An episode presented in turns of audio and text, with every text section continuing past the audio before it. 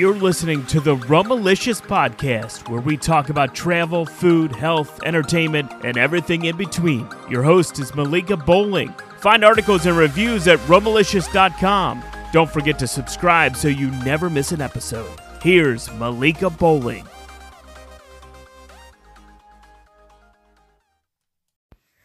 Zo Rahim is the manager of economic and industry insights at Cox Automotive. His primary focus is to monitor macroeconomic developments and their impact to the auto industry and the auto industry in general as it relates to the broader economy.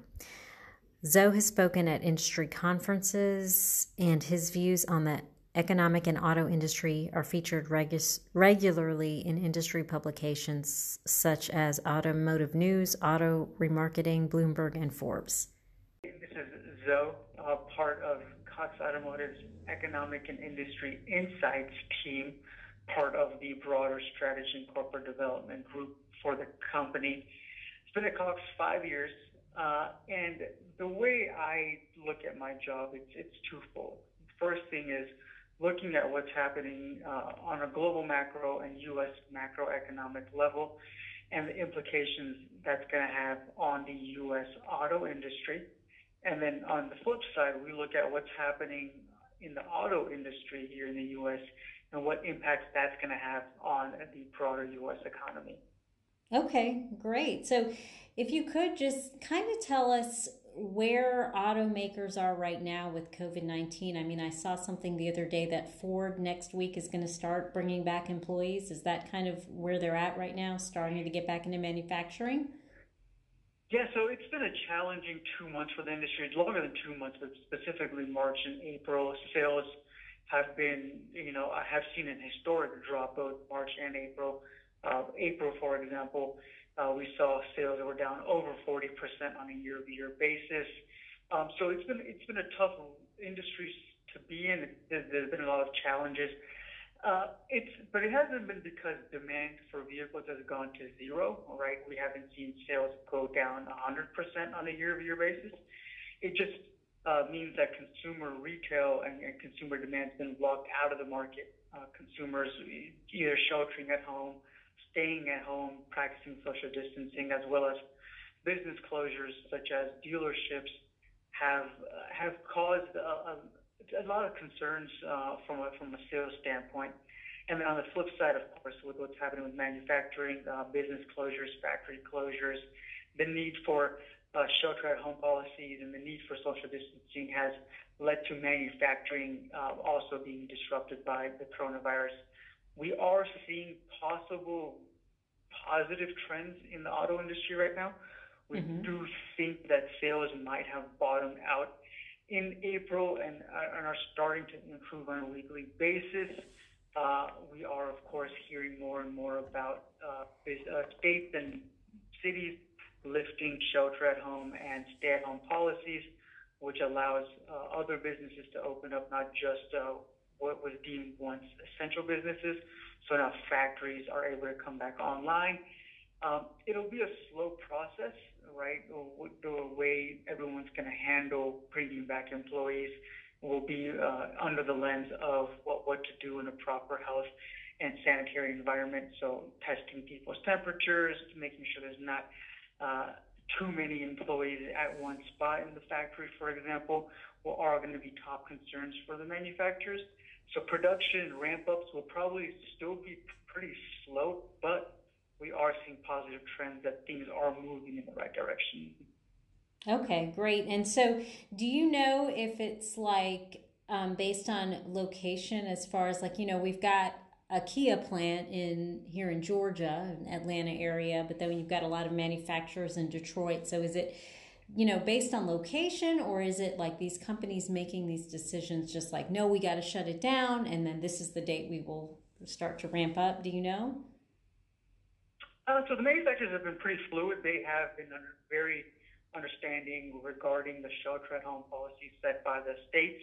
Mm-hmm. So I think that's going to really dictate what opens up and when. Uh, there, there's no rush to uh, I put any employees in danger when it comes to the their health, right? So the manufacturers are very cognizant of the fact there still is uh, the, the, the threat of the virus and the spread of the virus. So they're doing whatever they can to make sure that there's no rush to attempt to open. And when you look at manufacturers, you know, Toyota and Ford and other manufacturers that have, you know, they're, they're, they've constantly adjusted when they planned on opening their factories.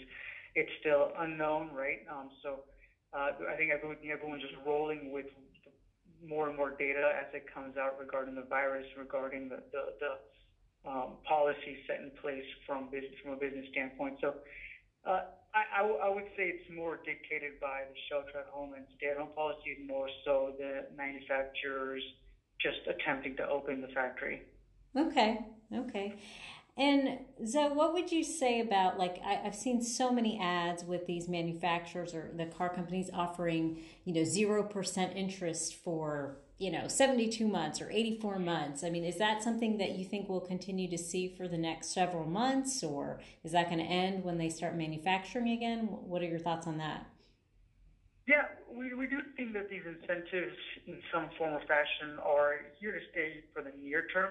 Mm-hmm. um, they might you know of course as production ramps up and supply normalizes and demand normalizes might adjust the blanket policies to be more targeted to certain vehicles. You know, the, the auto industry ten, does that uh, when it comes to incentives. But right now, it's tough to see that the manufacturers will dramatically pull back on the incentives that are being offered today, just because we we're now just seeing the bottom, probably the bottom of the auto retail uh, decline, right? So as things start to ramp up, I think the incentives become more and more important to bring consumers back into the retail market.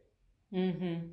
So you have a chance, like if you're a consumer that was looking to buy a car in the next couple months, you probably still have that time to take advantage of 0% financing. You don't have to jump into it today, right? Yeah, yeah. Okay. It, it, again, the 0% could change depending on how production uh, lines back up. But so far, we haven't seen any evidence that uh, there's been any pulling back of the incentives. Um, you know, incentives, zero percent payment deferred, extended loan terms uh, have, from what we see, been uh, very important right now in the market to, bring consumers interest back into the retail market as well as support them because we understand that it is a, a challenging time from an economic and financial standpoint for a lot of households. So manufacturers uh, programs have enabled consumers to make uh, deals on vehicles with a manageable monthly payment so that mm-hmm. it fits their household budgets. So it's tough to say that that incentive will then be eliminated because it's been a pretty powerful tool uh, for consumers right now. Okay, and so you mentioned about you know a lot of consumers facing financial difficulties. I mean, obviously the unemployment rate has skyrocketed. Are are manufacturer the the finance companies are they um, working with consumers to de- defer payments? Or you know or do you think that there's going to be a lot of cars that are just repossessed? Or how do you think that's going to play out? Yeah i mean with any sort of business cycle you tend to do see uh, an uptick in repossessions. This is a unique crisis just because of how it's impacted uh, everything and everyone so swiftly. Uh, I think it's, I mean, it is unprecedented times. So I think the, a lot of the lenders are trying to figure out what to do on the consumer end, whether it's uh, you know deferring payments, forbearance, uh, all these mm-hmm. different tools to avoid you know triggering a repossession of that vehicle. Because even up until this year, even though delinquencies have been moving up. Uh, in the subprime space, especially, but in the overall auto market, there wasn't the same level of subsequent rise in repos. Repos did grow, but that's just because auto lending has grown overall over the last 10 years. Mm-hmm. So lenders, I think, have learned from the previous recessions on, on how to do, uh, you know, how, how to handle some of this better. Um, so yes, you, you'll see an uptick in repos, but that doesn't mean that every everyone that's you know delinquent or uh, having issues uh, making a monthly payment will will see that repo event. Right, right, of course. Well, that's good. Um, I, I, was wondering. I'm I'm of the the thinking that, or when I go to buy a car, I I always buy used cars. I don't buy new cars. I buy used cars. Um, I let somebody else take the big depreciation hit. You know, the first couple years. And um, I'm wondering, so like if I, if other people are listening, they're like me. Are they better off then? Like if they're looking to buy a used car, maybe wait until September, October, and maybe we'll see more hit the market, and that would be a good time to buy because of the possible repossessions. Um, so the repos won't immediately hit dealer lots, right? They have to filter through the wholesale market. There's a process behind that as well. Mm-hmm. So it depends on, on what you're buying and, and, and the kind of product you're looking for. Uh, so the used vehicle market typically sees its uh, strongest demand levels during the springtime, right, driven by tax refund season. Um, and then you know, it kind of slows it down near the end of the year. Not, but the used vehicle market is, of course, two and a half times the size of the new vehicle market. So there's still, there's always uh, sufficient demand on the used vehicle side. So it all depends on what you're looking for, whether it's a new vehicle or a used vehicle, and, and the kind of inventory available for you in the market. This is an unprecedented time, right? Mm-hmm. Regarding what's happening in the retail market, what's happening in the wholesale market. So, uh, I, I would say, you know, shop, continue to shop, continue to look at what you want uh, and and are looking for in terms of body style, price, monthly payment, and uh, whether it's new or used, there, there still be a lot of deals, a lot of opportunity throughout the year uh, for for you to get what matches your preference as well as what matches your household budget. Okay, good advice. Um, and then I wanted to ask you um, I know that in addition to deferred payments, 0% financing, some of the car manufacturers are really pushing this online buying and, and, and you know, things like that, just so you can research the car online. Um, is that working for car manufacturers, or is that, do you think that's going to be a while before we see that that's the norm to buy a car? No, I, I think it's it, it is important um, for both dealers, manufacturers, and consumers to learn about the tools that are available, to learn about the process that's available. It's different state by state, of course, right, because of different rules and regulations mm-hmm. regarding the purchase of a vehicle online. But we, we do think that this was a, a trend coming into the coronavirus crisis uh, that was picking up momentum, but but during this crisis, it, it's a really snowballing and, and gaining a lot more traction than it was prior to the crisis. Um, so uh, we are seeing a, a, nice uptick in consumer activity regarding regarding online retail. A lot of consumer and, de- and dealer demand regarding online retailing. So we think that this is this is something that's going to stay. This is something that's going to make a powerful, probably impact to, to the auto industry, not just during the crisis, but even after. So uh, you know, definitely look at, you know, online shopping tools, right? Not to plug anything, but Auto Trader Kelley Blue Book, of course, uh, definitely have uh, a, a ton of inventory, a ton of great resources, advice, editorial content that allows consumers to learn about these products as well and get connected to dealers that are participating in online retailing. Okay. And then, so with the online research and buying, does that um, eliminate or sort of, um, well, I guess, eliminate the process of haggling as much, do you think? Um, yeah, it, it helps for better price discovery. I think, I think, you know, in the auto industry, there's some people that do enjoy haggling, right? And, right. and, there, I think there's still a portion of that that's still going to exist in the market. Uh, but it, it allows both dealers to, to match what consumers are demanding from a price standpoint and a vehicle price, uh, vehicle type standpoint in the markets, and as well as it allows consumers to see better uh, transparency around the pricing of a vehicle. So it's, I think it's a win-win across the board, but that doesn't mean haggling is going to go away. I think there's still going to be an aspect of it that exists in the auto retail market.